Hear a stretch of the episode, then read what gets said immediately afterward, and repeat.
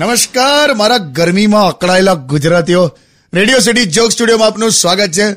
કિશોર કાકા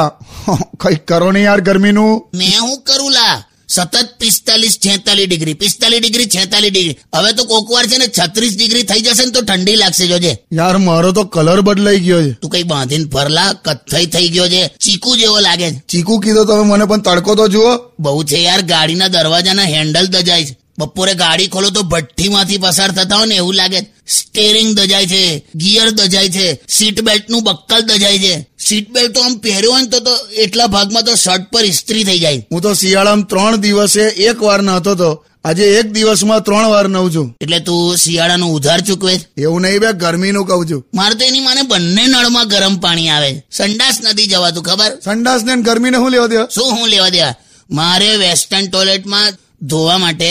પેલો શાવર આવે છે ને પેલું હેન્ડલ વાળો પેલો ફુવારો આવે ને હા ખબર છે તે એની પાઇપમાં જેટલું ઠંડુ પાણી હોય ને એ પહેલા આવી જાય એક બે સેકન્ડ પછી જે ટાંકીનું ગરમ પાણી છૂટે ને હું દજાઈ ગયો છું યાર કઈ નહીં કાકા એ તો આવી રહેશે હું શું કહું છું? તું સોંગ વગાડે ત્યાં સુધી મને મલમ ચોપડી આપને બે જામનેલા કેમ સોંગ આપણો લા only on Radio